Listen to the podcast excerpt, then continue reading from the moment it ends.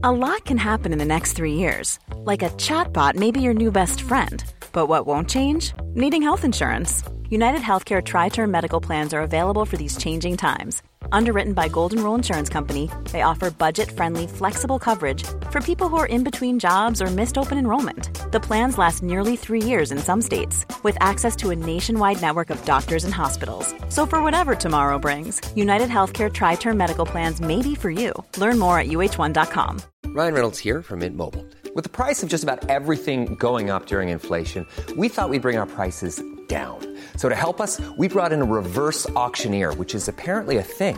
Mint Mobile unlimited premium wireless. Ready to get 30, 30, bit to get 30, bit to get 20, 20, 20, bit to get 20, 20, bit to get 15, 15, 15, 15 just 15 bucks a month. So, Give it a try at mintmobile.com slash switch.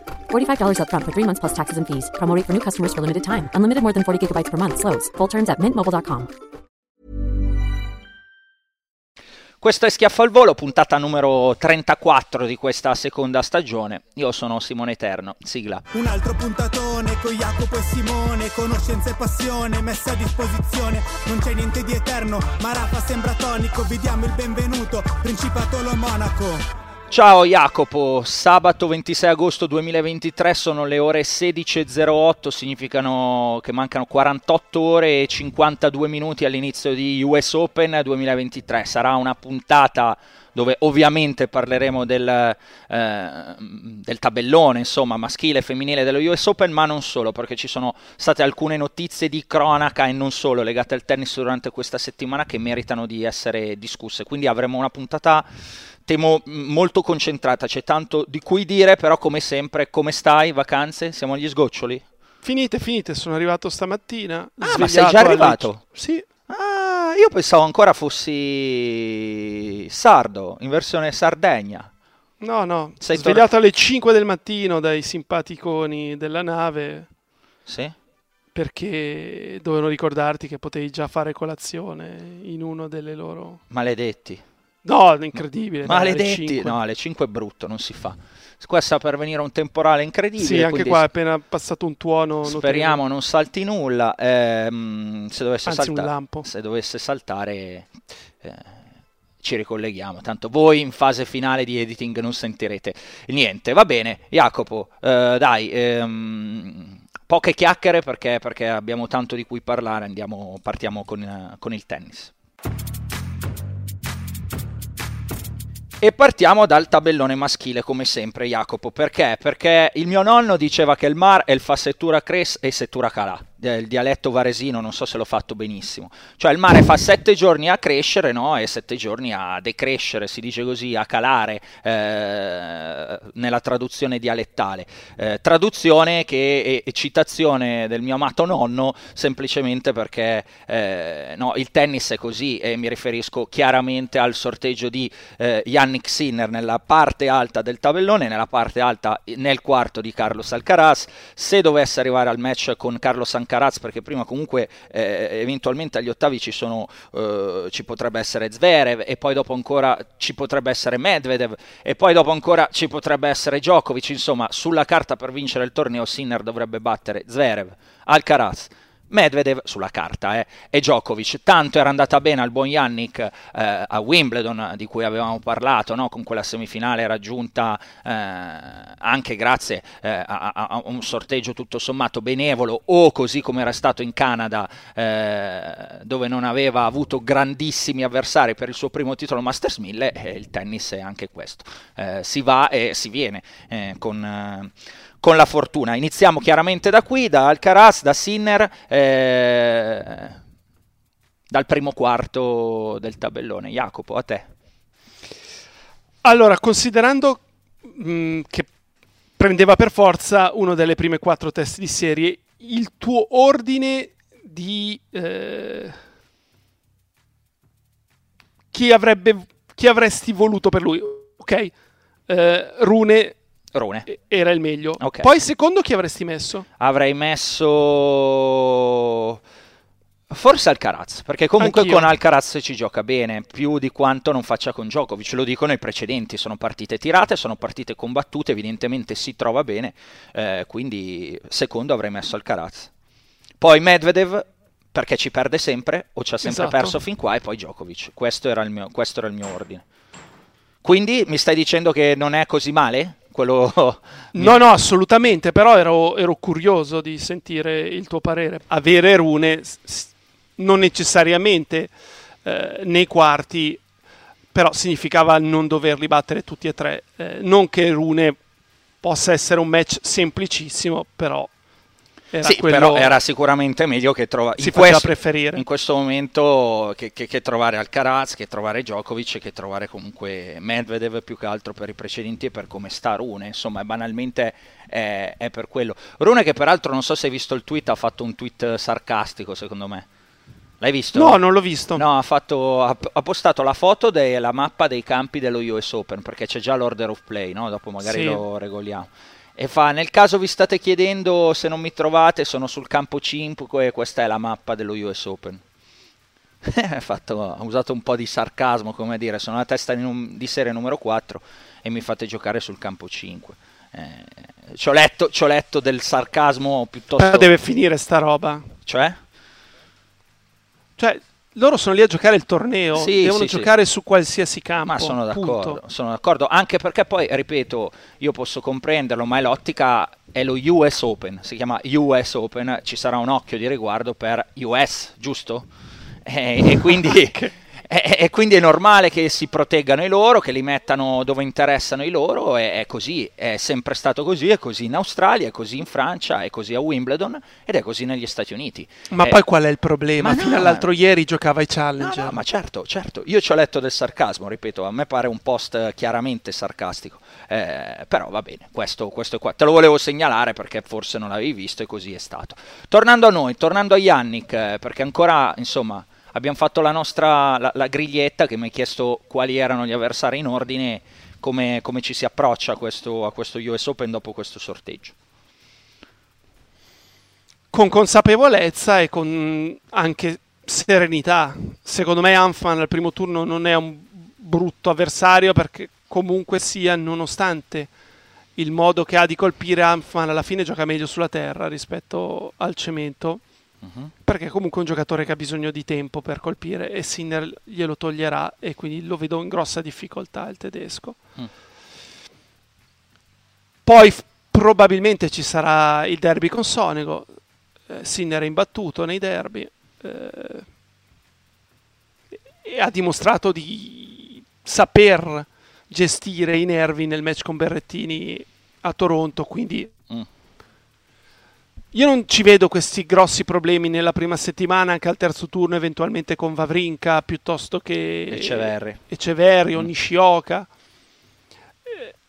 Diciamo e alla che- fine Diciamo che poi sono mm, i, i- i tre, i, tre i quattro barra passi successivi sono quelli chiaramente differenti, no? sì, ma è anche no, nel senso che Zverev Non è vero che preoccupa. sta crescendo in classifica, però secondo me tennisticamente non sta andando a pari passo della sua classifica, cioè è vero che si sta riavvicinando alla sua classifica, Sì. però secondo me il livello di gioco è più lontano di quello che dice la classifica stessa. Tant'è che magari non ci arriva a Zvere, ma ci va Andy Murray, no? Lì dentro. Che inizia con Mute e poi eventualmente gioca con Molciano Dimitrov e, e- e poi appunto affronterebbe Zverev al terzo turno. non- Potrebbe Per- anche per non arrivarci sì, Zverev, ecco. Per me. far sì che arrivi al quarto turno deve evitare battaglie Le- furibonde le già al primo. Poi per Sinner sarebbe un bene che ci arrivasse Marre dopo 5 set eh, con Dimitrov, 5 set con Zverev e Sinner eh, raccoglie il lavoro fatto dagli altri. Ma il trittico eh, eventuale, poi ripeto, Alcaraz, Medvedev, Djokovic, se così si configurasse, no? se si rispettasse, Jacopo, tu come lo vedi? Nel senso, è una cosa insormontabile, è una cosa fattibile, cioè da quotista. Cosa, cosa mi di- cosa mi diresti? Da quotista che non sei, ma con cui spesso ti approcci, no? E, e- e ci giochi con questa cosa. Da quotista cosa mi dici? Che, che è una quota molto alta. Mm. Provo a fare un attimo un calcolo, secondo me vale almeno, almeno 20. Sono tre, e tre. sono tre partite in cui parte sfavorito, possiamo dirlo tranquillamente, no? da, dai quotisti anche. Cioè Sinner, Alcaraz, eh, hai, se dovesse arrivare ai quarti di finale, Sinner non sarebbe favorito. Dovesse No. battere Alcaraz, probabilmente andrebbe con Medvedev con un occhio di riguardo, sicuramente. Però non sarebbe lo stesso favorito. Non sarebbe ugualmente favorito, magari sarebbe quasi alla pari o leggermente sfavorito. E se andasse poi in finale battendo anche Medvedev, troverebbe Djokovic. È inevitabile che non sarebbe favorito con Djokovic. Se Però- questi si configurassero. Quindi sarebbe tre partite contro pronostico. Numeri alla mano di chi fa Perché questo di lavoro. Sinner, cioè dobbiamo metterci tutte queste aspettative? Cioè, No, non- ti sembra pronto per vincere lo US Open di quest'anno con tutti al via? Poi può succedere che Alcaraz eh, sta male, Medvedev giochi come ha fatto nei due Masters 1000 e quindi non affronti né l'uno né l'altro Ah, certo. e, e Djokovic eh, gli infilano un pezzo di carne a sua insaputa e quindi sbrocca eh, allora è un altro paio di maniche. No, no, ma quello è chiaro. però Io ti parlavo cioè, di, di- di- per me non deve andare lì pensando di vincere il torneo. Però Jacopo fino a due settimane fa eh, dicevamo adesso ha vinto in Canada, ha sbloccato una cosa, va nella griglietta di partenza, insomma parte dietro ad Alcaraz e Djokovic che sono in prima fila, poi dietro c'è un po' di spazio, tu dicevi, eh, io anche, magari non ne mettevo, tu dicevi mi ricordo c'è una seconda fila tutta vuota e poi partono gli altri, io dicevo "Mm, c'è una seconda fila dove Sinner parte con più o meno lo stesso tempo di Medvedev Aspetta. per quello che avevamo visto. un conto è eh, facciamo una griglia di partenza considerando tutti Mm. ok chi ha più probabilità di andare avanti alla fine Mhm. un'altra è facciamo una griglia di partenza vedendola in ottica Sinner quindi secondo me nello scontro diretto se ci dovesse essere Sinner Medvedev quindi in semifinale vuol dire che Medvedev sta giocando bene Certo. perché è arrivato in semifinale Certo, e- ed è, è dietro Certo. prima dell'inizio del torneo il miglior tempo ce l'ha Sinner Sì, sì, ho capito, ho capito, ho capito. No, è, è corretto quello che dice, hai fatto bene a mettere i puntini su lei in questo caso, perché ha senso il ragionamento che, che stai facendo, anche perché poi ci sono i precedenti, cioè se arrivassero lì vuol dire che come dici tu Medvedev sta facendo bene, ci sono i precedenti sempre a favore di Medvedev e i precedenti stanno lì per un qualche motivo eh, e quindi sicuramente sarebbe, sarebbe complicata. Insomma, Diciamo una cosa, mi pare di eh, capire che Simone. tu gli vuoi levare, scusami Jacopo, poi ti lascio andare, mi pare di capire che tu gli vuoi levare la pressione, cioè Sinner è un torneo che deve giocare assolutamente sereno, tranquillo, consapevole di non poter essere uno dei favoriti per vincerlo proprio perché ha questa difficoltà teorica alla vigilia, poi se uno sta male, se uno mangia la carne, se uno non ci arriva quella partita, se succede questo e quello e quello, allora poi ne riparliamo, cambia. Però l'approccio, diciamo, mi pare di capire, la tua idea deve essere quello lì, giocare sereno, tranquillo, consapevole che sulla carta c'è gente più forte di lui. L'anno scorso ha perso nei quarti col match point con Alcaraz. Eh, la semifinale di Wimbledon, siamo sinceri, ha un asterisco. Poi è semifinale, nessuno gliela toglie, nessuno gliela potrà mai togliere. Però è stata mh, frutto anche di un sorteggio e poi un'evoluzione del tabellone estremamente favorevole. Se lui dovesse rifare semifinale a New York, quindi battendo Alcaraz, e mettiamoci che perde in 4 set tirati con Medvedev, secondo me è un torneo super positivo. Mm, voglio vederlo, nel senso, se succede voglio vedere anche poi come si configura quel- mm, quella, quella partita e quella successiva partita, cioè aspetto a dirlo adesso.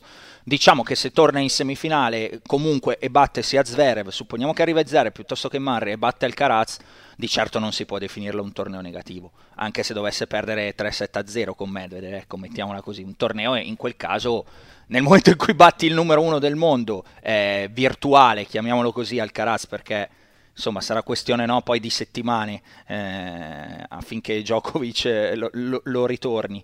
Lo ritorni si può dire? Sì, ritorni numero uno. Eh, era quello il soggetto sottointeso. Quindi eh, sarebbe sicuramente un torneo buono, c'è da vedere se super positivo come dici tu in base anche alla fi- configurazione della partita e quello aspettiamo vederlo, no? Cosa dici?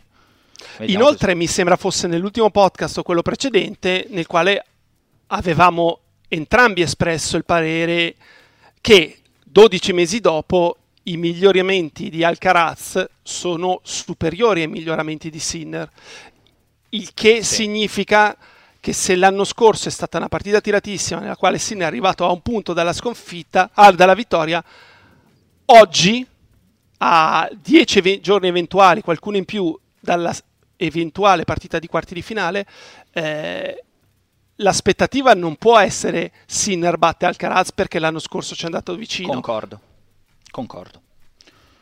Eh, quindi nient'altro, Poi nient'altro è giusto che i suoi tifosi, che in Italia si speri che possa batterlo. Certo, questo- certo, certo, certo, questo anche perché io stesso ti ricordi, Jacopo, ho detto sono cur- introducendo questo argomento nel podcast precedente, avevo detto sono curioso di rivedere Sinner Alcaraz un anno dopo.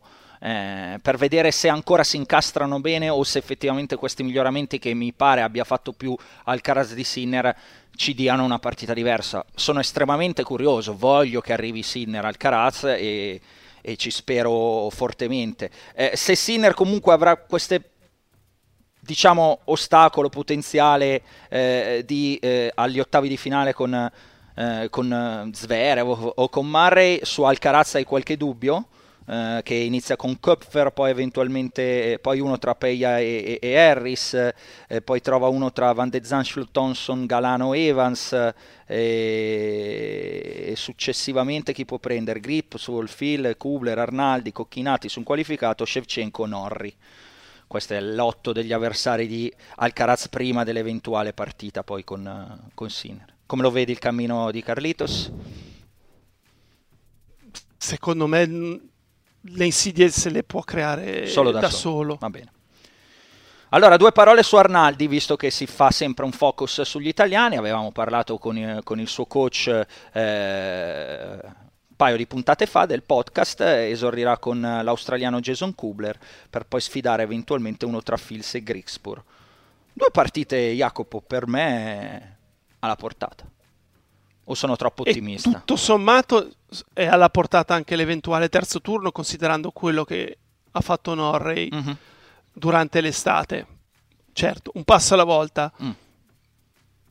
Per me può arrivare ai sedicesimi di finale, non sono partite impossibili.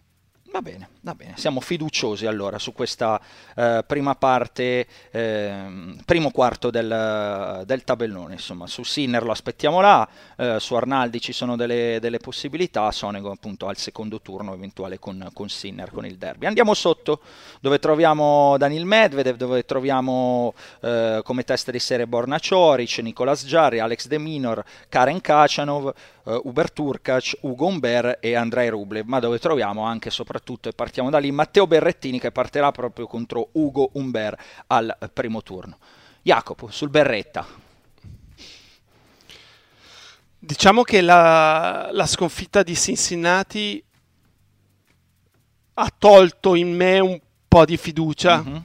Anche in me. Eh, Umber ha giocato bene quest'estate, difatti ha riguadagnato posizioni in classifica mondiale e si è riavvicinato al suo best ranking e, soprattutto si è riavvicinato al giocatore che la Francia sperava di aver trovato un paio d'anni fa. Ehm, però per me Berrettini forte, se dai. gioca bene vince. Sì. Se gioca bene vince. Va bene, siamo d'accordo. Poi Schwarzman o Rinderknecht eh, e poi eventualmente uno tra Monfis o Rublev o Rusuori. Qual è Anche l'obiettivo è che dobbiamo partita- dare a... Secondo me il terzo turno è un buon obiettivo. Mm. E poi giochiamo, consapevole del fatto che Berretini con Monfis a New York ha vinto la partita fantastica dei quarti 7-6 al quinto, con Rublev un anno ci ha vinto, un anno ci ha perso. Anche Rublev ha avuto problemi quest'estate sul cemento. Io spero, Jacopo, di ritrovare molto semplicemente il Berrettini di Wimbledon. Esatto. Con quell'atteggiamento lì, con quella voglia lì, con quell'ambizione lì, tutte queste tre cose, con quella concentrazione anche lì. Queste quattro caratteristiche. ambizione, concentrazione, voglia, atteggiamento. Eh, se ci sono queste quattro, penso che possa tranquillamente provare a, a giocarsela per entrare nella, eh, nella seconda settimana. Eh, poi eh, non è scontato che arrivino, perché comunque c'è stato poco da Wimbledon in poi eh, e quindi resta un pochino un'incognita. Non è impossibile arrivarci, eh, non è nemmeno... Uh, Scont- non è nemmeno l'ipotesi più probabile. Esatto, sconta- scontato che ci arrivi. Quindi con, con, con, dei punti di domanda e con grande interesse, mi viene da dire. Sarà un altro di quei giocatori che io, almeno io personalmente, guarderò con interesse proprio per vedere se Wimbledon è stato una specie di exploit anche emozionale, mettiamolo così, o se eh, effettivamente il processo, al di là di quanto è successo sul cemento prima di arrivare qua a US Open, è quello giusto. Eh, degli altri, Jacopo, hai segnato qualcosa qui in, questo, in questa serie di, di, partite? Di Medvedev abbiamo parlato, lo, lo aspettiamo lì nonostante no, non abbia fatto un granché quest'estate. No, però 3 set su 5 sembra fatto apposta per lui. Eh, vediamo se c'è il secondo turno contro Purcell giusto per testare in un 3 set su 5 l'australiano che ha giocato di nuovo bene questa settimana raggiungendo i quarti e... però insomma se Medvedev ha ambizione di provare a, a chiudere l'anno da numero uno a New York deve fare almeno semifinale certo insidie eh, partite interessanti ehm io mi ero segnato... Baez è una bella partita, eh beh, è, stata è, ieri. È il remake di quanto è successo a Winston Salem, no? Esatto, mm. con Choric che era 6-5-30-0 al terzo e poi ha perso. Eh, sono curioso di vedere Mikkelsen che, che, ha fatto bene. Che è un giocatore a, di cui si parla. A Newport, sì. E, e di nuovo di testare Monfis. Monfis Rubilo al secondo turno. Bella partita. Secondo me è un gran match. Esatto. Va bene, quindi una prima parte dove abbiamo trovato quattro dei nostri eh, sei italiani in tabellone. Jacopo, prendo un attimo di spazio prima di andare alla parte bassa del tabellone per dire che ce n'erano 15 nelle qualificazioni, 18 sì. complessivi e per ora siamo a zero. Eh, speravo di avere il tabellone completo registrando di sabato, vi dico la verità. Ci sono stati problemi che sapete col meteo, il programma è andato lungo, quindi c'è Travaglia che giocherà con eh, il francese Casò per, per, provare a entrare, per essere l'unico dei 18 a entrare. Ecco, 0 su 18, mm, non benissimo, no? No, tra l'altro in tanti hanno perso subito mm-hmm. e Zeppieri è arrivato all'ultimo turno ma ha battuto due italiani, mm. quello era un lato di tabellone in cui c'erano quattro italiani su otto, quel sedicesimo. È vero che poi c'era la testa di serie numero uno, delle quali ehm, però alla fine non è passato nessun italiano, tra l'altro la testa di serie numero uno del quali che era Munara ha perso subito da Cuaco che si è qualificato. Non è andata bene nelle quali, sinceramente. No, no, no. E, e, e non succedeva da tempo, perché comunque eh, qualcuno lo mettavamo sempre eh, come Italia, no? dentro nei tabelloni, ormai ci avevamo fatto l'abitudine proprio per la quantità di ragazzi tra i 100 e i 200 ormai che popolano, tra i 100 e i 250 diciamo che popolano eh, il tennis soprattutto nel, italiano nel, nel maschile, invece questo US Open insomma è fin qua andato piuttosto male. Eh, numericamente parla chiaro il dato eh, che vi stiamo dando. Vediamo se eh, Travaglia riuscirà a diventare il settimo italiano. Andiamo alla parte bassa dove Casper Ruud si prende il posto che forse Sinner avrebbe voluto la posizione numero 65 perché nel quarto eh, che poi ci porta fino al Gherrune dove le teste di serie poi sono Bublik, Davidovic, Tommy Paul, Tiafo, Mannarino e Sebicord guarda, eh, partiamo come sempre dall'Italia, in questo caso Cecchinato che gioca con Safiullin, eh, Cecchinato Jacopo in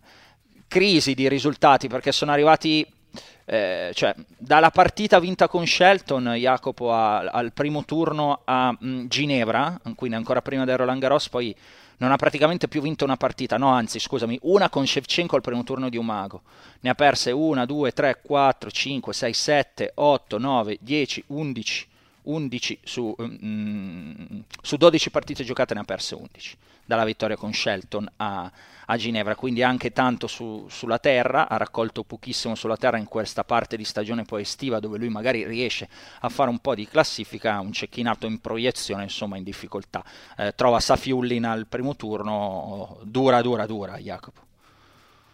Sì, direi proibitiva, Proibitiva. Per, eh, per quello che ha fatto vedere negli anni cecchinato sul cemento. Veniamo, veniamo agli altri. Tra l'altro Cecchinato dimmi, dimmi. difficilmente sarà in tabellone in Australia. In questo Eh, sì. momento è 159 della race. Esatto.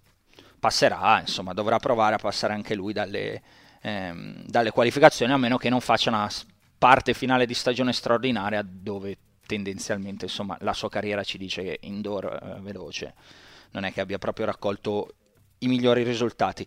Veniamo alla nostra analisi del tabellone, Jacopo, la- una parte americana, una parte con eh, Tiafo, semifinalista qua l'anno scorso, Tommy Paul, eh, Sebastian Corda, che proveranno a scavarsi uno spazio eh, in semifinale a discapito di un Rune, eh, mi viene da dire, non, non al massimo della condizione, e un Casper Ruud anche lui che, insomma, non è che abbia impressionato in questo 2023. No, assolutamente. Adesso bisogna capire quale sarà l'avversario nelle- proveniente dalle qualificazioni, però poi il secondo turno o con Wolf o con Jean è un secondo turno complicato. Eh, Corda per me è la delusione dell'anno Mhm. ad oggi So far. e, e quindi deve provare a fare qualcosa in questo finale di stagione se vuole salvarla per essere nuovamente testa di serie, per esempio a Melbourne. Io penso che Tiafo possa fare un bel torneo e possa anche replicare la semifinale dello scorso anno. Mhm. E poi sono curioso di vedere Lechka che potrebbe anche pagare un pochino eh, il fatto che è arrivato in fondo questa settimana, ha un primo turno difficile in Karatsev, però se recupera bene, poi il match con Rune al secondo turno,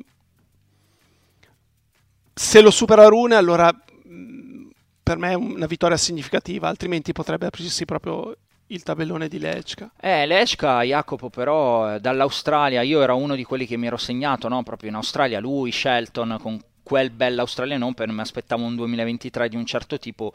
Tu hai parlato di Corda come la tua principale delusione. Io non, non dico che è una delusione Lechka perché è ancora giovane, però mi aspettavo di più. Cioè, mi aspettavo una stagione che iniziata in quel modo poi avrebbe portato il cieco a ottenere un certo tipo di risultati che invece fin qua non ha ancora ottenuto. Quindi non, non sono onestamente fi- super fiducioso su, su Lechka, al di là di quanto abbia fatto eh, questa settimana. Mi sembra chiaro, evidente che è questo il quarto di tabellone dove possa uscire una qualche sorpresa, eh, se appunto possiamo dire sorpresa il fatto che Tiafo um, vada a riconfermare la, la semifinale. Anch'io mi ero segnato lui eh, come lui o Tommy Paul, ecco uno di questi due americani che hanno la concreta possibilità tabellone alla mano, hanno evitato tutte le, le mine, le mine no?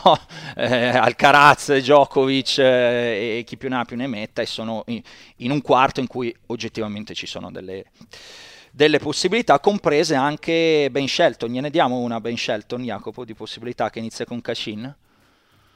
O no? Sinceramente non No. sono particolarmente fiducioso, però chi lo sa.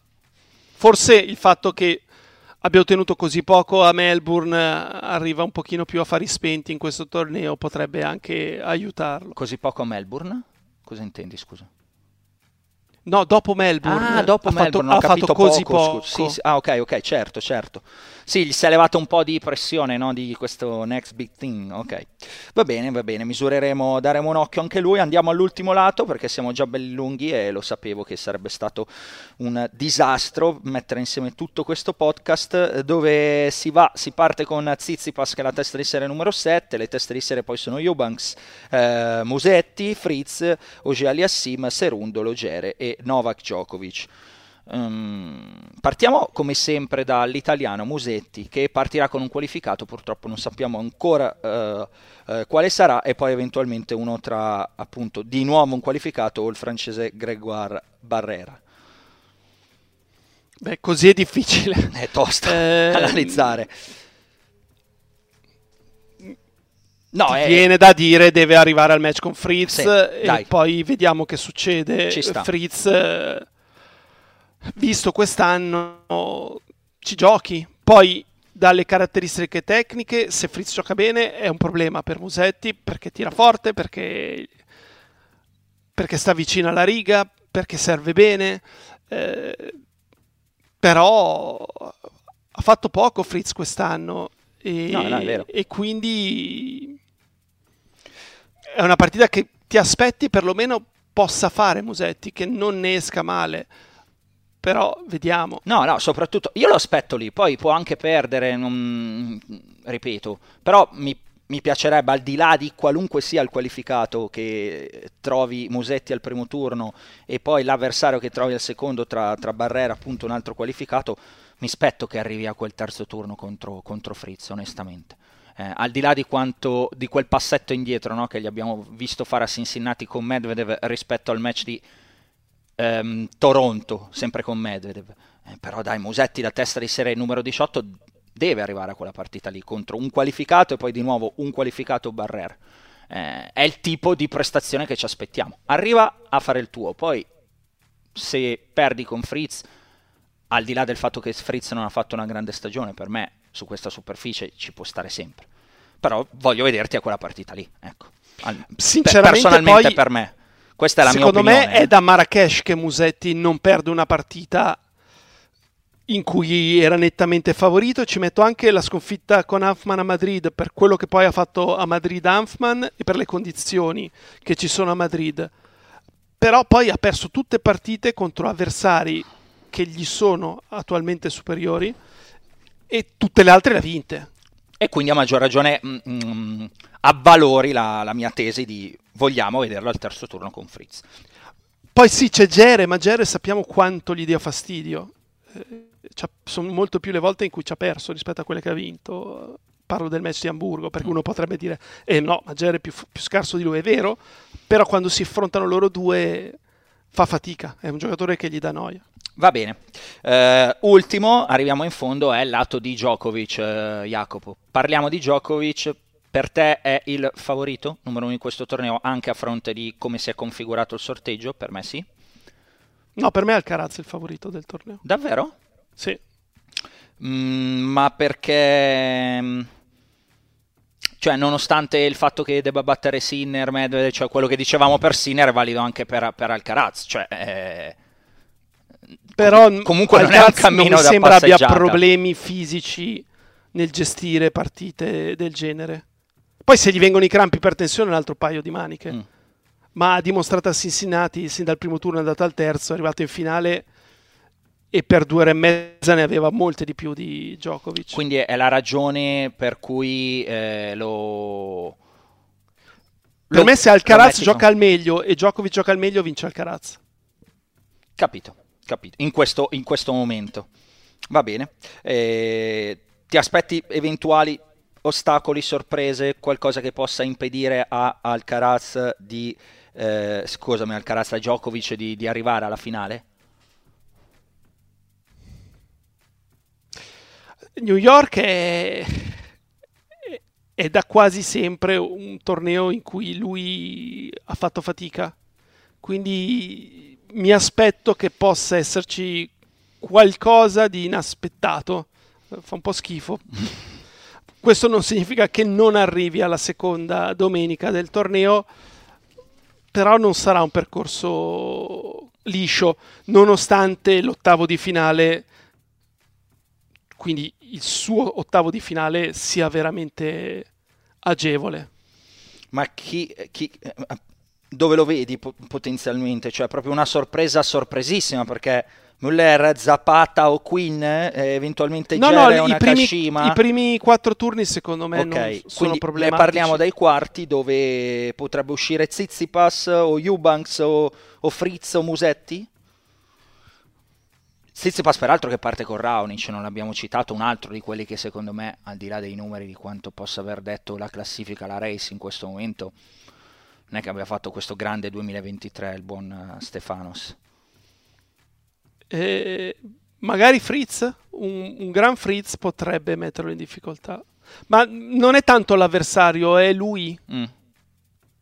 che magari lo mettono un, un giorno alle 14 ci sono 30 gradi e va in sofferenza. Certo. Va bene, vediamo. Uh, per me, per la configurazione del, del, torneo, proprio per quello che leggevo, invece è, è, il favorito. Cioè, do la spiegazione a quanto ti dicevo, quel, a quando ti dicevo, per me sì.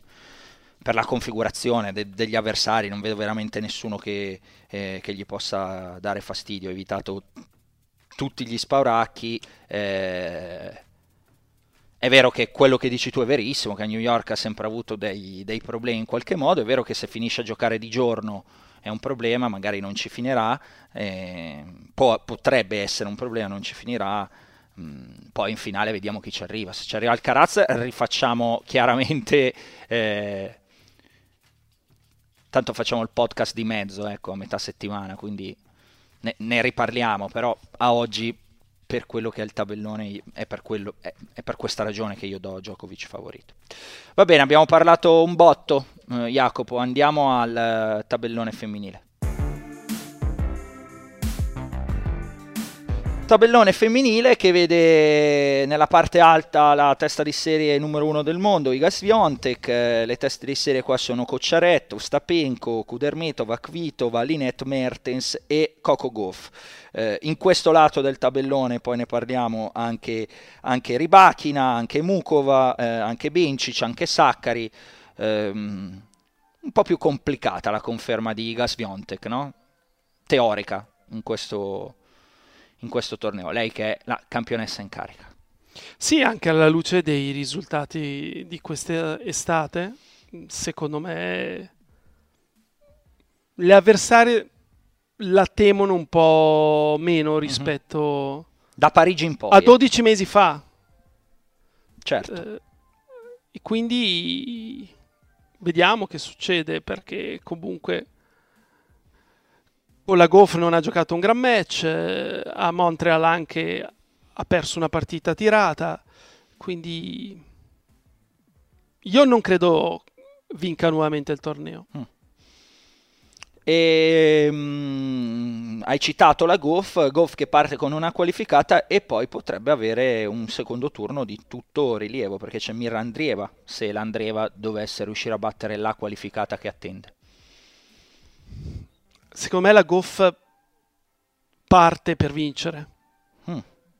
A fronte di quanto abbiamo visto tra sì. Washington, eh, il torneo vinto a Washington e quello vinto a Cincinnati. Potrebbe essere controproducente in un certo senso questa fiducia e queste aspettative che vengono riposte su di lei e proprio il match con l'Andreieva secondo me è l'esame chiave della prima settimana del suo torneo. Più di quello con la Collins al terzo turno? Sì. Ok. Secondo me sì.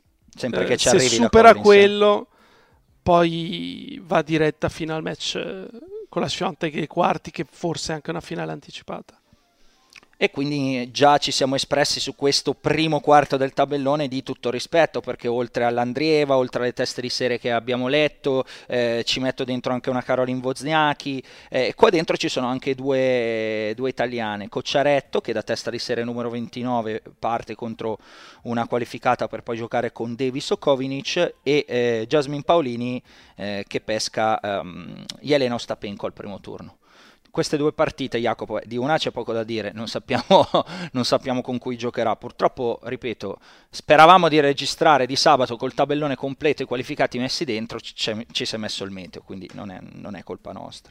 Eh, quindi di Cocciaretto che possiamo dire? Poco. Di Ostapenko con Paolini? Pardon, di per Paolini come ha giocato la Paolini ultimamente ci crediamo ce la può fare mm. eh, dopodiché le partite dello Stapenko spesso le decide la Letto nel bene o nel male, però la Paolini deve fare i punti nei quali comanda lei e sperare che lo Stapenko commetta più errori rispetto a vincenti. non mi sorprenderebbe una vittoria della Paolini. Va bene. Siamo, E se batte lo Stapenko poi non è brutto il tabellone perché la Kudermetova va in crisi nera. Mhm. Eh, Al secondo turno avrebbe Corneo a Vanesian. che, che Gestibile. è una partita che, che si gioca. Mhm. E vediamo allora un circoletto vicino alla partita di La Paolini che se riuscisse a fare il colpaccio subito con Ostapenko ha, ehm, ha buone chance. Eh, qui dentro mi ero segnato appunto anche la Collins e, e niente, la, e l'Andreeva, comunque un, un quarto, dai Jacopo, abbastanza tosto, abbastanza interessante. Andiamo sotto, eh, dove alla 33 c'è, ehm, sotto nel senso il secondo quarto, sempre parte alta del tabellone femminile, dove c'è in posizione 33 la testa di serie numero 4 Ribachina, poi eh, le teste di serie sono Cirstea, Zarenka, Bencic, Mukova, Adadmaia, Kalinina e eh, Saccari. Qui dentro, chi vedi, cosa vedi, chi viene fuori da qua, chi va in semifinale? Si conferma Ribachina? Per me la favorita di questo quarto è la Mukhova e Mm. poi c'è la Ribachina. Mhm. Eh, mi aspetto che sia quello il quarto di finale, anche se poi nel femminile è difficile che i pronosti ci vengano confermati. Eh, ci sono diverse giocatrici che possono ambire o sperare nella semifinale, a partire dalla Bencic, la Saccari, la Dad, però per quanto ha fatto quest'estate e per quanto ha fatto nella stagione, per me la Mukhova può tranquillamente arrivare in semi. E va bene, eh, questa è, la, è la tua, mm, è il tuo, è il tuo prono. Sono Tu se devi prendere un nome chi prendi qua? Il primo turno di Ribachina con Kostiuk non è banale. Eh, può essere una partita fastidiosa. Poi eventualmente al secondo avrebbe Tomljanovic ancora Che magari gioca il primo torneo dell'anno. che gioca il primo torneo dell'anno, va bene, però eh, con eh, i ricordi no, della partita con Serena lo scorso anno. Eh, quindi anche solo semplicemente emotivamente sono partite magari potenzialmente no, insidiose da quel, punto, eh, da quel punto di vista lì. No, no, ma anch'io vado su, su Mukova perché comunque eh, è una giocatrice molto forte, l'abbiamo detto, eh, di Saccari non mi fido mai e di, e di Bencic in teoria su questa superficie potrebbe, potrebbe fare bene, però la stagione anche lì ci ha detto che Bencic non è che abbia fatto grandissime cose, quindi un po' per esclusione anche di tutte le altre ti dico, ehm, ti dico che anch'io prendo Mukova o Ribachina qua dentro, quindi siamo, siamo sulla stessa linea. Non c'erano italiane qua dentro, quindi andiamo alla parte bassa eh, del tabellone dove in posizione 65 c'è eh, con la testa di serie numero 7 Caroline Garcia, poi le altre teste di serie Potapova, Alexandrova, eh, Vondrusova, eh, Samsonova, Kis, Svitolina e Pegula. Partiamo proprio da Pegula, testa di serie numero 3 che parte con Camilla Giorgi. Remake eh, no, delle finali del, eh, di quando Giorgi vinse Montreal. Montreal, ecco. Era la semifinale. Era semi, sono, perdono. Ed è stata la finale di Washington due anni prima. Beh, E- eh, la peggio- il peggior primo turno possibile per la prova era Pegula, se ci vogliamo mettere dal lato di Pegula, no? che avrà tutti gli occhi addosso, è la testa di serie numero 3, ha finalmente vinto e al primo turno si trova la Giorgia e secondo me pensa, dice ma porco Giuda, se questa si sveglia bene eh, io rischio di farci una figuraccia.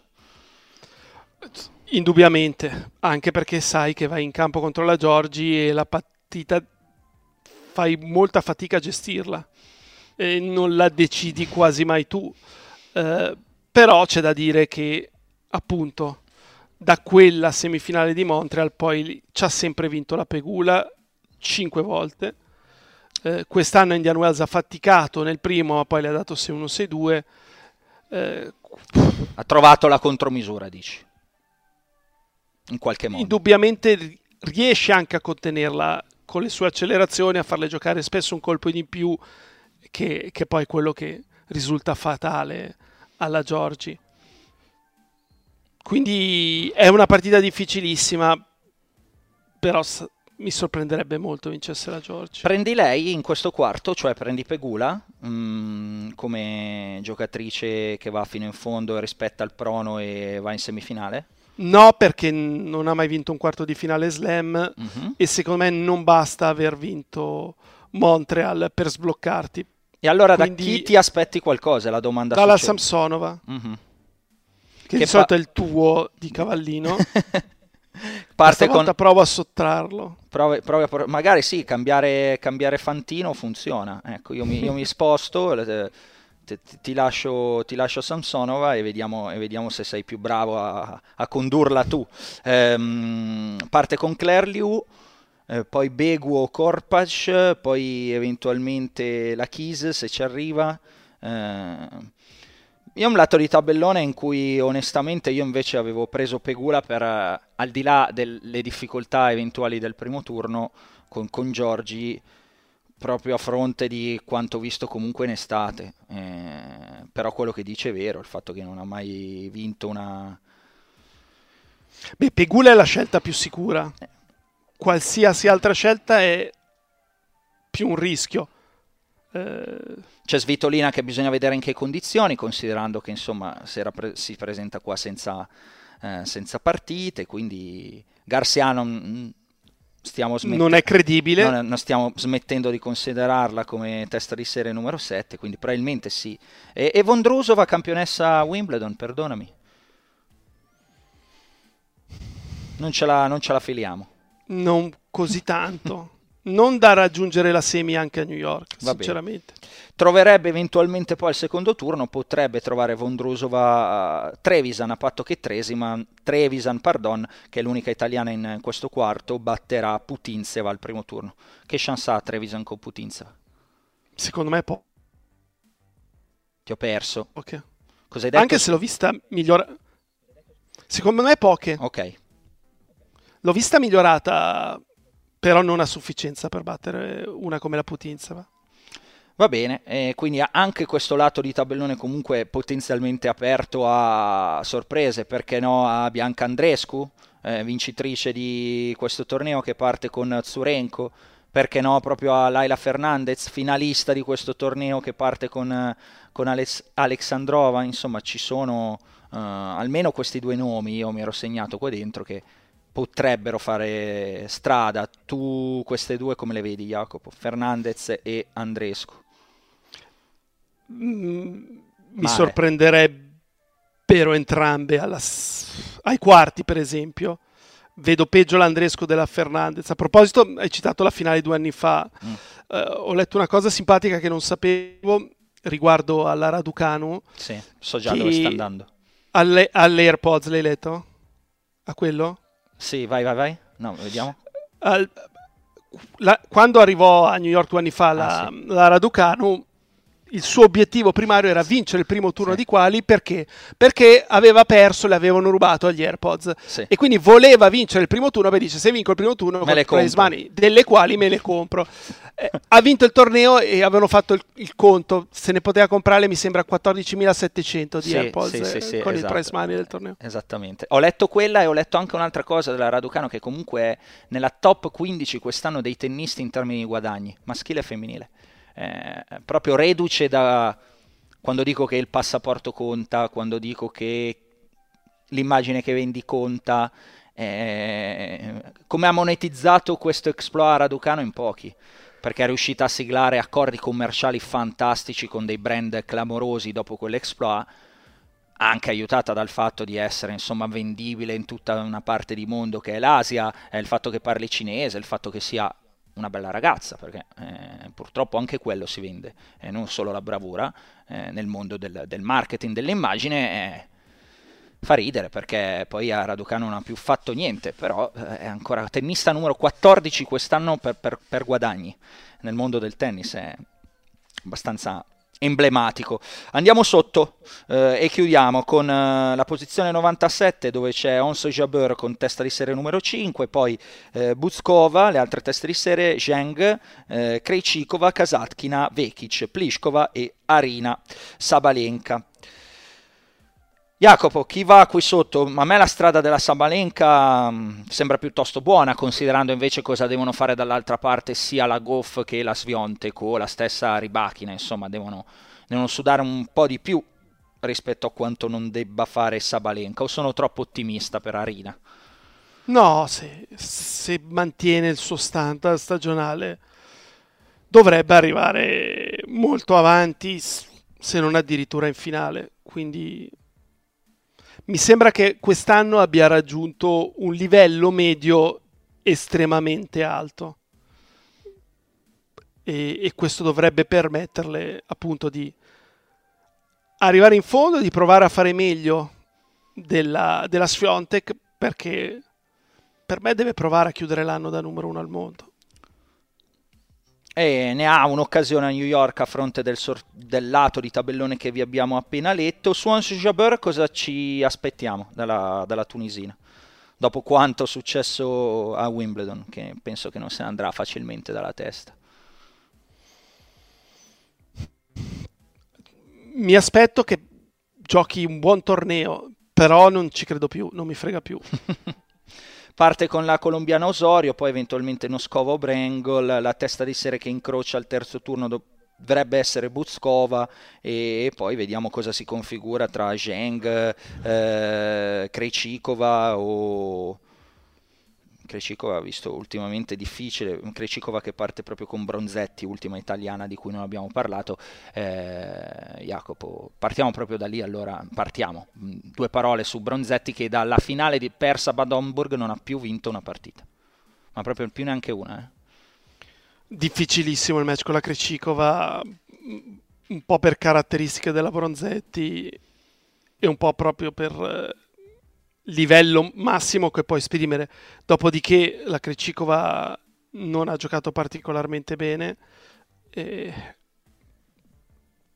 però la Bronzetti può contrapporre solo una gran solidità. Che poi ho detto una stupidaggine perché eh, non ho considerato il torneo di questa settimana, ha giocato a Chicago, la, la Bronzetti ha vinto tre partite, però diciamo che dalla finale di Bad Homburg poi aveva ero rimasto lì, insomma, Bad Homburg che perde con Signakova, poi perde con la Cristiana Wimbledon, partita che ho intravisto perché ero lì sul campo, poi perde a Palermo con Andreeva, perde con, eh, a Losanna con Gidansek, perde a Montreal con la Vincic e perde con Diane Parry al primo turno a Cincinnati.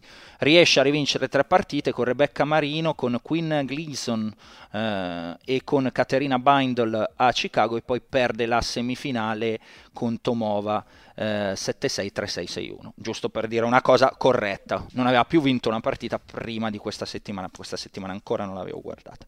Non leva niente alla partita con Krejcikova che hai già analizzato, insomma che resta abbastanza difficile. Dunque, qua sotto ci prendiamo Sabalenka, ti sei segnato qualcuno o qualcosa in particolare? Beh, c'è Venus Williams Badosa al primo turno, c'è anche la Kenin, quindi la Badosa prima o poi dovrà risvegliarsi o ha deciso di fare la fidanzata l'influencer.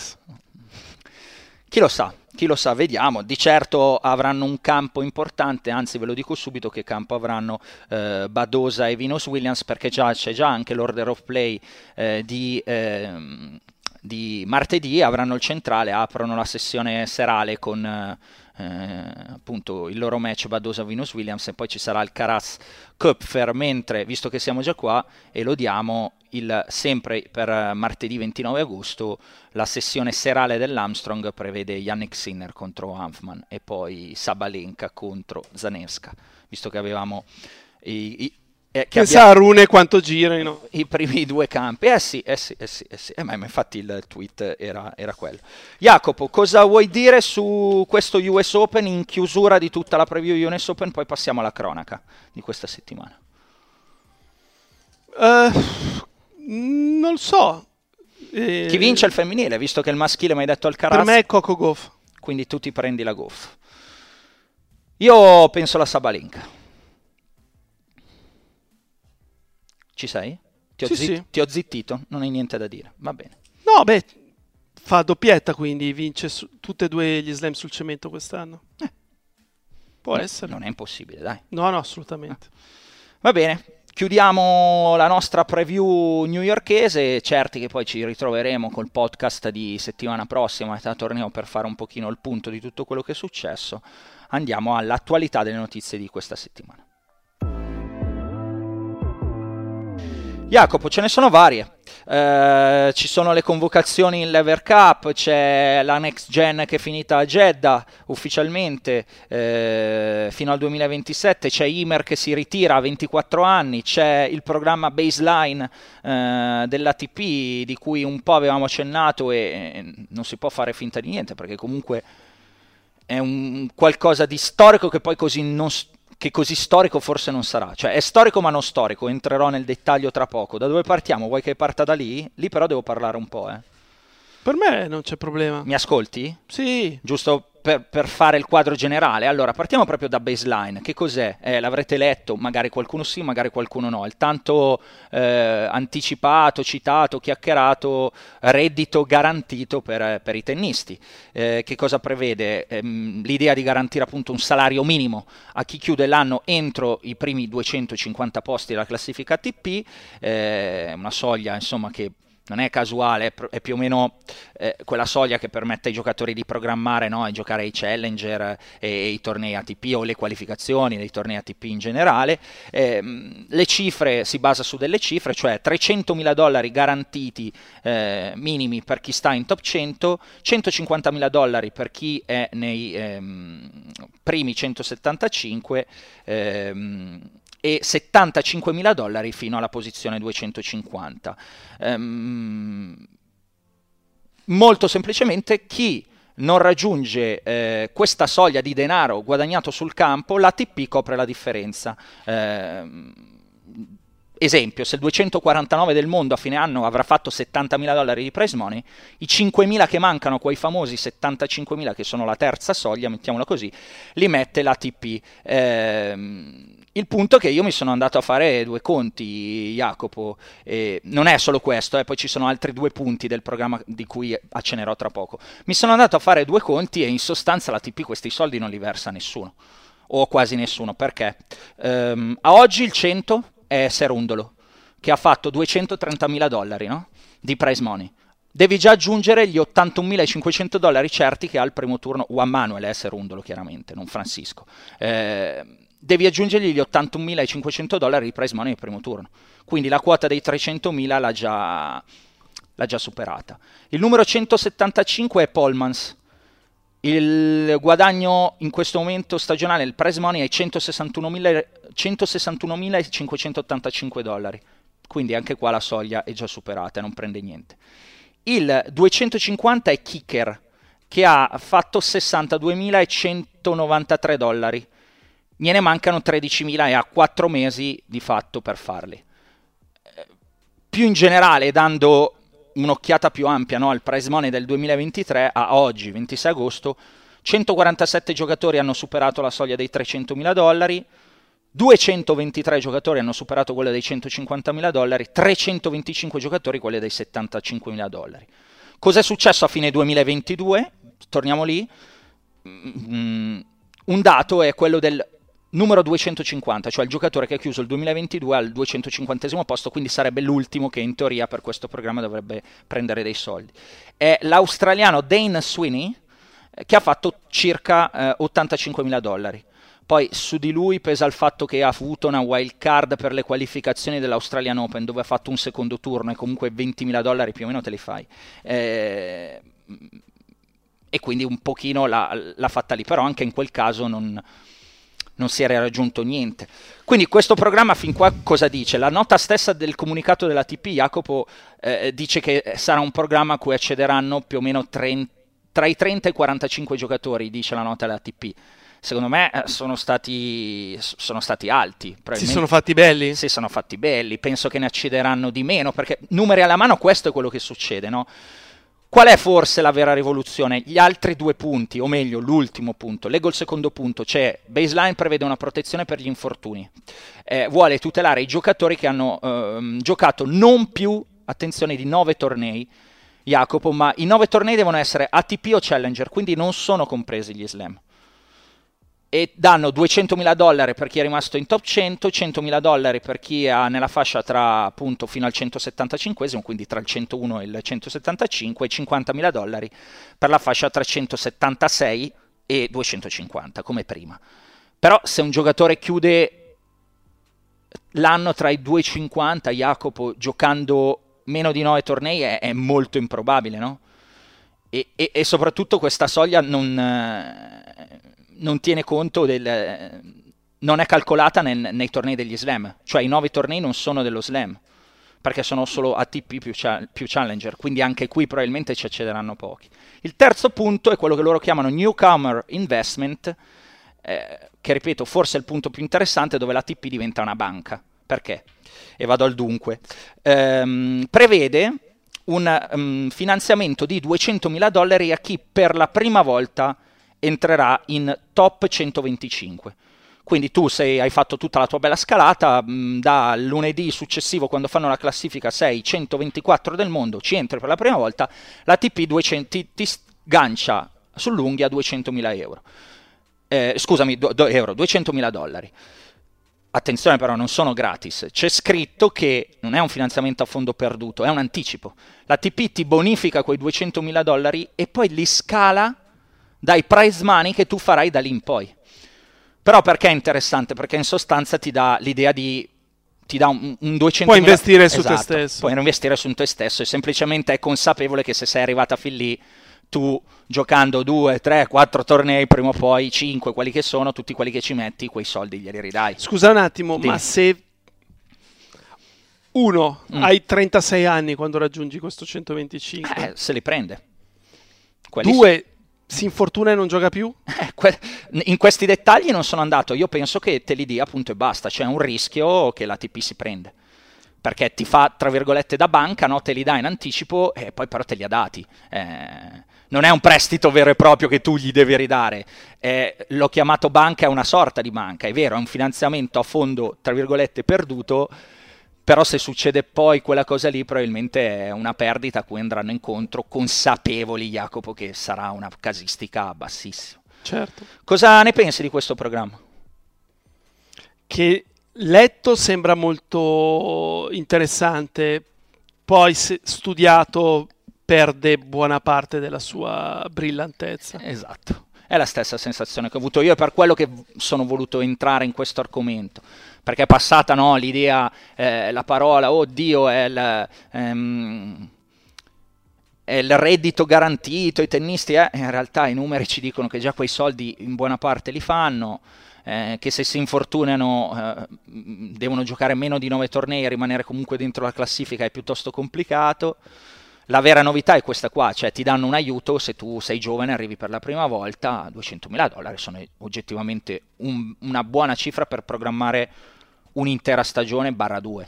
Eh, e quindi tu hai possibilità poi di, di svilupparti no? come, come, tennista. Forse il punto più interessante è proprio quest'ultima sorta di eh, prestito, chiamiamolo così, ba- banca ATP. Um, ehm, questo era baseline, eh, anche perché Jacopo era impensabile, no? Ti ricordi sempre in una puntata avevamo detto, um, ti citavo quanto fa, eh, era un'indiscrezione del Telegraph, era venuta fuori che l'ATP fattura circa 200 milioni. Eh, cioè è impossibile pensare che abbiano soldi da dare a tutti a fondo perduto. No, non, non è che c'è un generatore infinito di denari e quindi e, o, o, non è che fattura 3 miliardi eh, l'ATP, mm, non è l'NBA, non è, non è la Premier League e, e, quindi, e, quindi, è difficile pensare di poter elargire soldi così tutti a caso. È sicuramente un qualcosa dove si impegnano a garantire un qualcosina per tutti, un passo sicuramente interessante, però non è quel Ben Godi che forse appariva all'inizio quando, quando, quando, è stato presentato, andando un pochino in più nei, nei dettagli. Notizia 2, vuoi aggiungere qualcosa? No. Sì, no. Eh, allora, una cosa, io non, secondo me è una dimenticanza il fatto che non hanno inserito anche i tornei dello slam. Dici? Secondo me sì. Sul secondo punto, quello della sì. protezione dell'infortunio, cioè che non, non, devono aver giocato più di nove tornei, lui parla di... Nel, nove tornei ATP o Challenger. o Challenger. Secondo me ci sono anche gli slam lì dentro e se lo sono dimenticati. Però eh, gli slam sono sotto ITF, questo è un, certo. è un, programma di ATP, quindi non so oggettivamente se... Io, io ti ho riportato quello che ho visto, ecco, quello che, quello che, ho letto dalle carte ufficiali, poi credo che, che sia così. Notizia 2. Uh, a proposito di questo, le next gen sono, sono, andate a Jeddah, Arabia Saudita, fino al 2027. Eh, ci si sposta in quel lato, era chiacchierato da un po'. Eh, per me è un anticipo a quello che succederà poi alle ATP Finals. Per te? Può essere. È come se fosse un test. Un po' come l'è stato Milano per Torino, in un certo senso. Mm-hmm. Eh... Sì, non ci avevo pensato, però è plausibile. Va bene, ehm, è semplicemente l'ufficialità che è arrivata, quindi ve, ve la portiamo con, in questo angolo delle notizie. Notizia 3 che mi ero segnato, eh, i convocati della Lever Cup, Jacopo. Vuoi che li legga? Sì, li ho visti, però per chi vado, se li è persi. Vado a recuperarli anch'io perché non me li ricordo tutti a memoria. Eh, Paul, Serundolo, Shelton, eh, Fritz, Tiafo e Ogeli Assim nel World Team. Eh, nel Europe Team, insomma, mancano i principali eh, perché, perché, non c'è nessuno dei, dei principali. Insomma, non c'è il Caras, non c'è Sinner. Non c'è, non c'è Djokovic. E non c'è Djokovic. Cosa mi dici di, questo, di, questa, di questa edizione di, di Lever Cup che poi ci appresteremo a andare a vedere? C'è Federer, c'è Federer che proverà a tenere alto l'interesse per il semplice fatto che è Federer. Ed è lì, insomma, a dare una mano a Team Europe, suppongo. Che alla fine sarà divertente, mh, mm, sarà emozionante e non è detto che non essendoci proprio i super big eh, non sia equilibrata, mm-hmm. eh, nel senso che Djokovic l'anno scorso ha giocato molto male. Eh, eh, Federer e Nadal erano disastrosi, quindi magari viene fuori una competizione migliore. Insomma, mm. un evento del genere, eh, con così tante partite anche una dopo l'altra, se ci sono i grandi nomi è meglio, però non è detto che l'evento sia tecnicamente migliore. Mm. È, un'analisi, è un'analisi, interessante, cioè la butti sulla competitività, semplicemente sarà una cosa più equilibrata, nel momento che è più equilibrata incerta fino alla fine diventa bella. È, questo, insomma, quello che, esatto. stai, è quello che ci stai dicendo. Sono, sono d'accordo con te, dico che però, allora, quest'anno ci può stare in ottica della sopravvivenza del torneo sul lungo periodo No, devono esserci. Devono esserci forti. big. Cioè, una edizione può capitare per mille motivi, non sono accordati, non gli va, uno vuole giocare di qua, uno vuole giocare di là. Se il, la competizione vuole, essere, eh, vuole sopravvivere sul lungo e essere e, credibile, credibile, esatto, e questa è la parola chiave, vuole essere credibile. Eh... Se vuole essere la Ryder Cup del tennis, ha bisogno allora dei migliori. I giocatori devono volerla giocare. Certo, certo. All'inizio con tutti i super big è stato, è stato così, eh, questa è un'edizione eh, un, po più, un, po più, povera per via anche del, eh, a livello di, di nomi, no? per il fatto che comunque nel Team World manca uno dei protagonisti che è Kyrios, che quando l'ha giocata ci ha sempre tenuto, insomma mancano i big. L'obiettivo io penso sia soprattutto riportare dentro, perché se comunque fuori dal Team World Jacopo cioè, chi è che hanno lasciato a casa? The Minor? È The Minor quello che ti sposta qualcosa? Direi, direi di no, no? Eh, non, è ne, non, è che ne, hai altri che puoi chiamare del Team War. In Europa il fatto che manchino Medvedev, Djokovic, eh, Alcaraz e Sinner, eh, insomma, sp- sposta, ecco. Ah beh, certo. Quello, quello sì. Ultima notizia ehm, della settimana è quella di Imer. Ne avevamo parlato, avevamo dedicato un'ampia parte del podcast eh, quest'estate alla sua squalifica di 18 mesi eh, per i tre controlli saltati. Eh, Jacopo, tweet improvviso l'altro giorno, signori, mi ritiro. Fine della mia carriera a, di tennista professionista a 24 anni. Io ci sono rimasto un po', un po così. Tu? Allora, mi sono venute in mente due cose. La prima, eh, vediamo se, se fra due o tre anni mantiene la parola data. La seconda mi sembra il bimbo che gli dici no, eh, le regole non sono queste, allora io non gioco. Mi sembra veramente un capriccio. Brutale, Jacopo. Io in questo non entro perché onestamente non conosco... Cioè, non, non avendoci mai neanche parlato con Imer, eh, giuro, non, non, ho mai avuto l'opportunità di averci, non lo so, una one-to-one, di capire un po' che persona sia nel dettaglio, non, non ti, mi posso esprimere su questo. Eh, diciamo che mi ero già espresso su, in precedenza su quelli che erano stati quei tre controlli mancati, che era stata una negligenza per me da parte sua grave, o del suo staff e quindi in generale sua, riconducibile a lui grave, eh, a 24 anni fa, fa, un certo effetto. Vediamo se quello che dici tu è corretto, se eh, effettivamente magari tra due anni non voglia cambiare idea, non lo so, va a lavorare e scopre qualsiasi lavoro faccia che forse era meglio giocare a tennis, esatto. che non era così male giocare a tennis. E e, quindi vediamo. e poi dubito, poi magari ci riesce che qualsiasi carriera intraprenda sia più bravo rispetto a giocare a tennis. Certo, certo. Va bene. Ehm... Jacopo, abbiamo parlato un botto. La puntata è lunga, andiamo alle domande della settimana.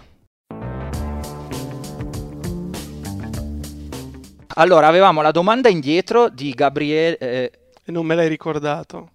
Ai, ai, ai, Abbiamo la domanda sulla carriera di Monfils e non ce l'hai sotto mano. No, aspetterei fine di New York perché me la devo pre- mi devo preparare. Allora, siccome eh, era Gabriele sì. O Gabriella, perché ho una scrittura... No, Gabriele, Gabriele. Una scr- ho una scrittura talmente ridicola che, che non, ho, non, ho, capito se ho scritto Gabriele o Gabriella. Solo gli asini eh, non sanno leggere quello che hanno scritto loro, quindi mi autoschiaffo, mi do uno schiaffo. E, e i medici. do... Figlio di medico, era illeggibile quello che scriveva mio papà. Il. La eh, firma poi era no, incredibile. Aspetta, però tuo papà sapeva leggere quello che lui aveva scritto. Sì. Ecco, io sto dicendo che io ho scritto Gabriele okay. o Gabriella e non so leggere quello che ho scritto io, quindi è proprio un'asinata totale. Mi, mi ricordo che, qua, soprattutto alle medie, eh, eh, era obbligatorio suonare per 10 minuti uh, al giorno il, piffero. Mm. Ok? E doveva firmare il genitore per ogni giorno della settimana, no? E io cercavo di imitare questa firma e veniva uno scorpio incredibile perché ovviamente mi, non, non mi piaceva tanto suonarlo. No. Jacopo, facciamo una domanda, la puntata è troppo lunga e dobbiamo ancora fare lo schiaffo. Una domanda sola, scegli la più bella. Quindi a Gabriele diamo appuntamento a quando? Dopo lo a US fine Open? US Open, sì. Oddio, non mi ricorderò mai. Eh, Gabriele, Io allora non ho una domanda ma voglio leggere una mail. Sì perché se ne è parlato un po' questa settimana e mi è piaciuto quello che ha scritto Camillo. E scrive: Premetto che non sono un biologo o un nutrizionista, ma seguo diete e piani alimentari diversi da tanti anni facendo bodybuilding, non a livello agonistico, per fortuna. Vi scrivo perché noto come sia circolata negli ultimi giorni la dieta di Nole senza grammature e mi piacerebbe sapere voi cosa ne pensiate riguardo la dieta, ma soprattutto la circolazione della notizia.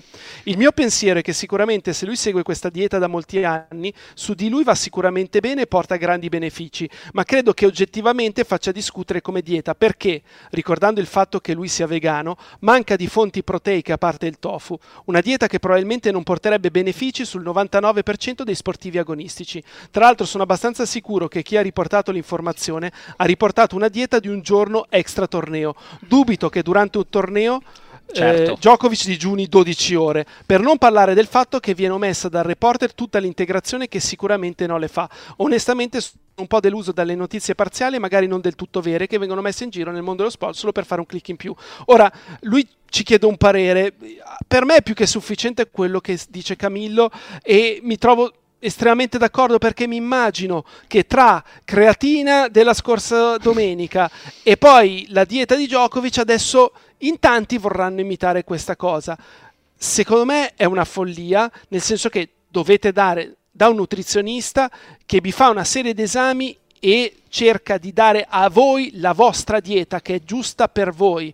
Eh, non dovete seguire quella di un altro. Ma posso dire, Jacopo, che stiamo sottolineando l'ovvio, cioè va bene, eh, eh quello che dice Camillo è corretto, sei un cretino se segui una dieta a caso mm, senza grammature, senza così perché l'hai vista su un, eh, su, su, un, social, perché è girata da lì, è il classico, eh, l'abbiamo fatta anche noi come, come Eurosport, c'erano, hai capito, eh, abbiamo ripreso questo filone perché è comunque una cosa abbastanza social con i pasti di Nole messi dentro, ma è una curiosità, a mio modo di vedere, se non capisci eh, torniamo al discorso degli analfabeti funzionali, cioè se non capisci che quella è solo una curiosità e non è che perché la fa Djokovic ti ci devi mettere tu a caso senza sapere le grammature, senza quel, sapere quell'altro che fa, sei un cretino, perdonami, perdonami le, l'espressione netta e schietta e diretta, sai che non è che mi piace usare troppi giri di parole. Detto questo, quello che dice Camillo è correttissimo. Da un conto è fare magari il visual per far vedere la cosa carina, eh, un conto è riportare la notizia in maniera completa, ma sai qual è il discorso Camillo? Che se la riporti in maniera completa probabilmente non interessa a nessuno. Eh, nel senso di non la leggono, se leggono 133 grammi ogni tre ore di questo e quell'altro, capito? Funziona molto di più dare la notizia parziale in questo meccanismo terrificante che è quello dell'informazione di oggi, funziona molto di più dare una cosa così d'impatto e non completa che darla completa purtroppo è la sciagura dei tempi in cui viviamo, e uso questo termine volutamente, la sciagura dei tempi in cui viviamo, perché è una sciagura, sono sciagurati i tempi in cui viviamo. E qua stiamo parlando di una cosa come la dieta di uno sportivo. Lascia perdere se entriamo in economia, politica e tutto quello, è una sciagura, è una sciagura il mondo in cui stiamo vivendo. E conchiuso con questo, eh, Jacopo, va bene, siamo 80 minuti di podcast, un po' meno perché c'è un po' da tagliare, però siamo già lunghi, andiamo, dai, eh, per questa settimana facciamo così, andiamo allo schiaffo della settimana. Schiaffo che dai a? Allora, prima dello schiaffo volevo segnalare un'intervista, eh, qua c'è il cuoricino della settimana, mm. su GQ eh, America eh, che è stata fatta da Sean Manning ad Andy Roddick. Eh, so che ci sono tanti tifosi di Roddick in Italia, vale la pena leggerla dall'inizio alla fine. Io mi sono segnato un passaggio che mi ha, mi ha toccato, ovvero lui ha avuto un rapporto piuttosto duro con suo papà che eh, era severo nei suoi confronti. Il papà che è morto presto per un infarto quando Rodic aveva 32 anni, quindi aveva smesso da pochissimo di giocare e, e c'è un passaggio in cui dice rimpiango di non aver avuto l'opportunità di parlare con mio papà dopo che anche io sono diventato padre e, e visto che è una cosa che sento anche io, mm-hmm. eh, ripeto, mi, mi, è piaciuto molto. Vediamo lo schiaffo. Leggetela. Sì. Schiaffo. Schiaffo va alla USTA, mm. che non ha dato la wild card alla vincitrice dei campionati universitari femminili di quest'anno, che è la giocatrice cinese Fan Grantian, che, che ha vinto i campionati per UCLA, perché è straniera.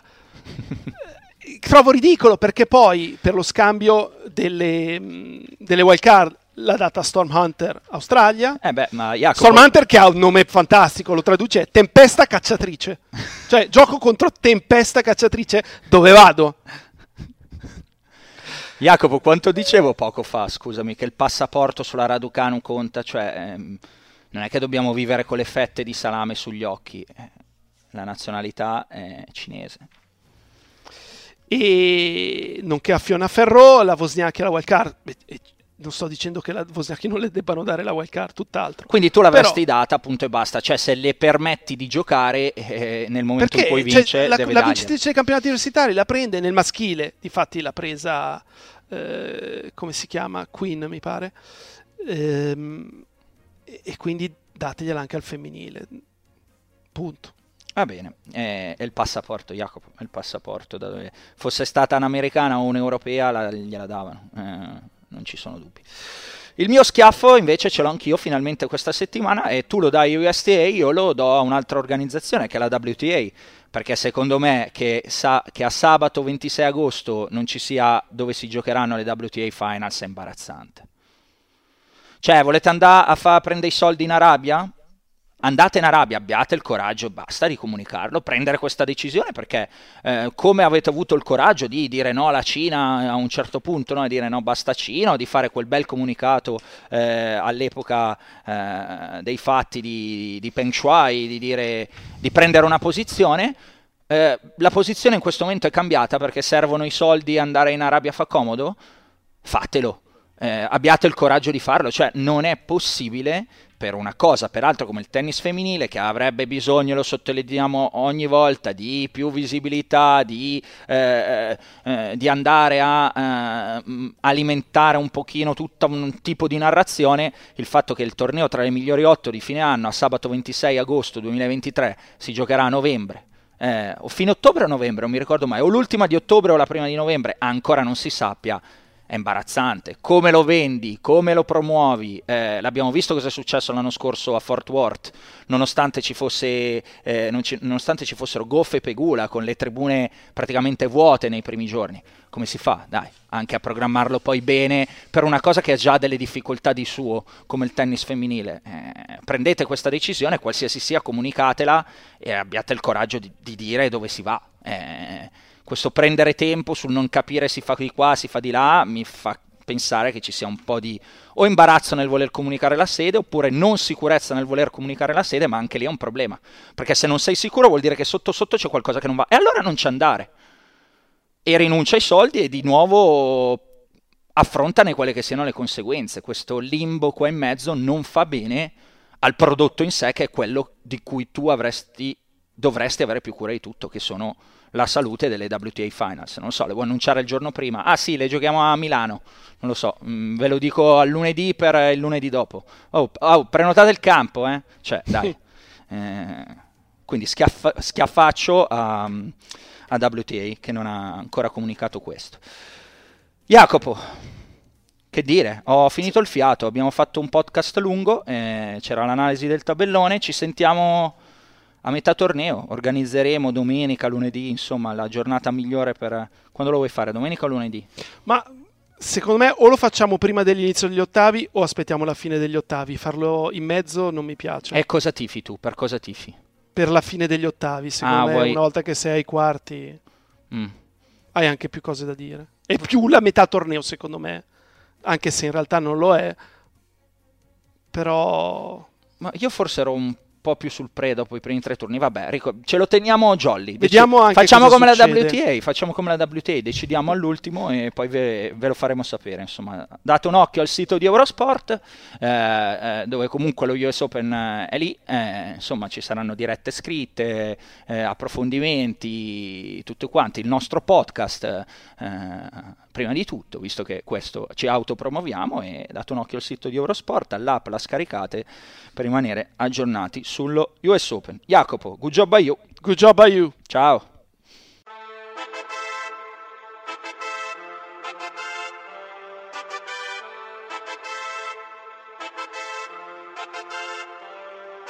Un altro appuntamento, un altro schiaffo al volo, ha vinto sul cemento, eppure un terraiolo, un altro tabellone, un nuovo campione, ha ribaltato il match, era sul cornicione e Kyrgios manterrà la parola data che giocherà a Parigi per la sua fidanzata che non c'è mai stata e vuole visitarla e Sinner la volè quanto può migliorarla? Io lo devo ascoltare perché senza sto male e soffro come zizi passo quella diagonale. Ho un dubbio esistenziale se tornerà mai team, eppure vado avanti. Come Cressi, un altro puntatone con Jacopo e Simone, conoscenza e passione messa a disposizione. Non c'è niente di eterno, ma Rafa sembra tonico, vi diamo il benvenuto, Principato lo Monaco.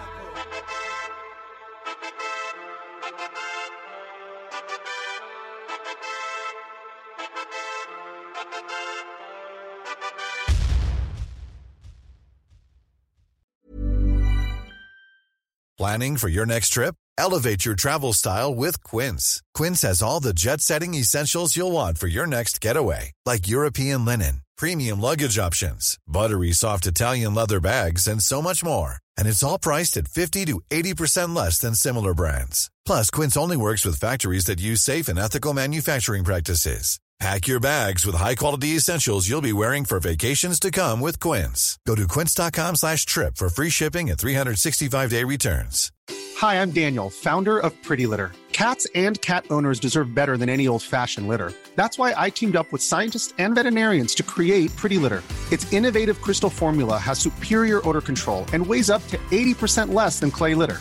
Pretty Litter even monitors health by changing colors to help detect early signs of potential illness. It's the world's smartest kitty litter. Go to prettylitter.com and use code ACAST for 20% off your first order and a free cat toy. Terms and conditions apply. See site for details.